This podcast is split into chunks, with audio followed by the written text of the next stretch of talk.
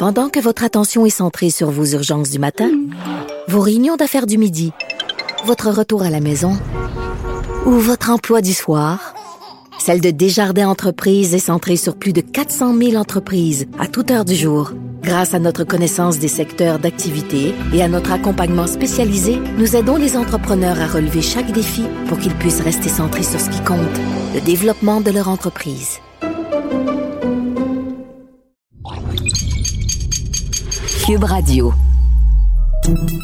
Salut, c'est Charles Dran avec l'équipe dans 5 minutes. On s'intéresse aux sciences, à l'histoire et à l'actualité.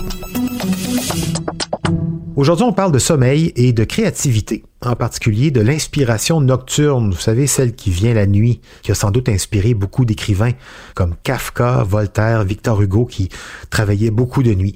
Nous, on va s'intéresser plus précisément à un moment clé qui survient au moment de s'endormir, la période un peu floue entre le plein éveil et le sommeil profond, vous savez, quand on sent que le cerveau part dans une espèce de petit délire informe, là, quand on sait plus trop si on rêve ou si on pense, ce serait à ce moment précis que le cerveau est à son plein potentiel créatif.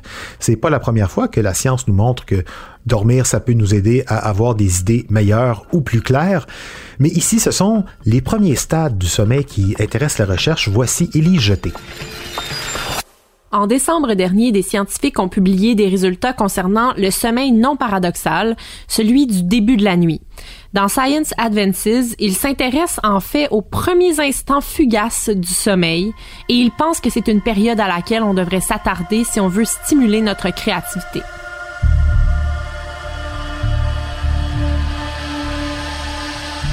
On disait que l'inventeur Thomas Edison partait à la chasse à ces moments d'entre-deux. On dit qu'il s'endormait sur une chaise en tenant des roulettes à billes en acier posées sur des casseroles en métal. Au fur et à mesure qu'il s'endormait, les billes tombaient. Le cliquetis qui s'ensuivait le réveillait et ça lui permettait de sauver ses idées inventives avant qu'elles ne se perdent dans les profondeurs du sommeil. Delphine Oudiette, neuroscientifique cognitive à l'Institut du cerveau de Paris, et ses collègues se sont inspirés de la méthode d'Edison pour cultiver la créativité. Elle et ses collègues ont amené 103 personnes en bonne santé dans leur laboratoire pour résoudre un problème mathématique délicat.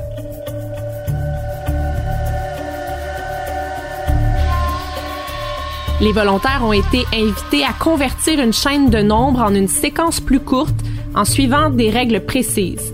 Il y avait une astuce simple qui n'était pas dite aux participants. Le deuxième numéro de la séquence serait toujours le bon numéro à la fin également.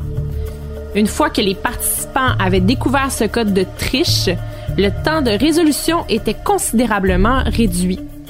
Après avoir effectué 60 de ces essais sur ordinateur, les volontaires ont obtenu une pause de 20 minutes dans une pièce calme et sombre.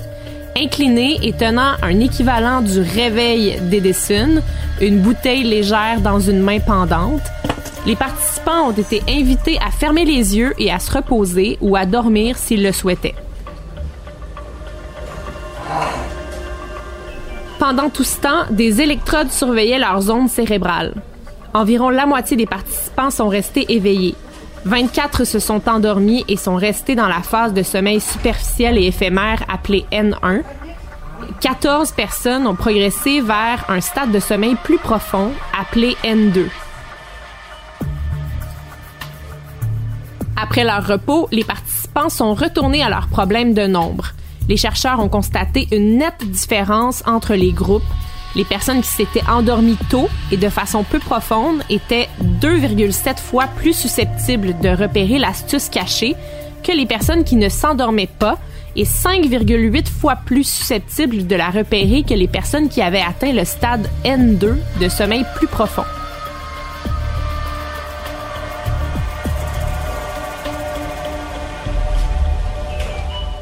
De telles différences radicales dans ces types d'expériences sont rares selon la chercheuse. Ils ont été assez étonnés d'obtenir des résultats aussi flagrants. Les chercheurs ont également identifié un cocktail créatif d'ondes cérébrales qui semblait accompagner cette phase de sommeil léger. Un mélange d'ondes cérébrales alpha qui marque généralement la relaxation, mêlé aux ondes delta du sommeil profond.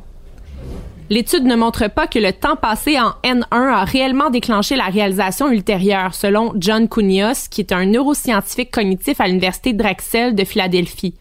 Selon lui, il aurait été possible que la recherche antérieure pour résoudre le problème ait mis celui-ci dans une zone d'incubation pendant le début du sommeil, ce qui aurait donné une zone de réflexion propice pendant la phase N1.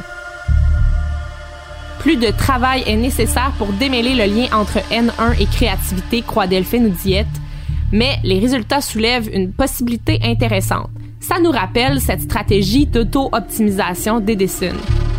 Les gens pourraient être capables d'apprendre à atteindre ce stade crépusculaire du sommeil, comme lui l'appelait, ou à produire le cocktail d'ondes cérébrales associé à la créativité sur demande.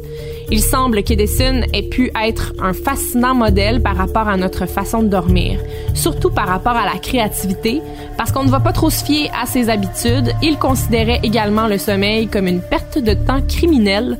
Je ne suis pas tout à fait d'accord avec ça. Euh, non, moi non plus. Surtout qu'aujourd'hui, on sait que le sommeil euh, est important pour faire une bonne mise à jour de nos idées. Edison euh, devait avoir tellement d'idées et de projets qui se bousculaient dans la tête qu'il pensait sans doute manquer de temps pour toutes les réaliser. Mais euh, on sait à l'inverse que si on ne dort pas assez, le cerveau ne fonctionne pas de manière optimale. Merci et les jeter, c'était en cinq minutes.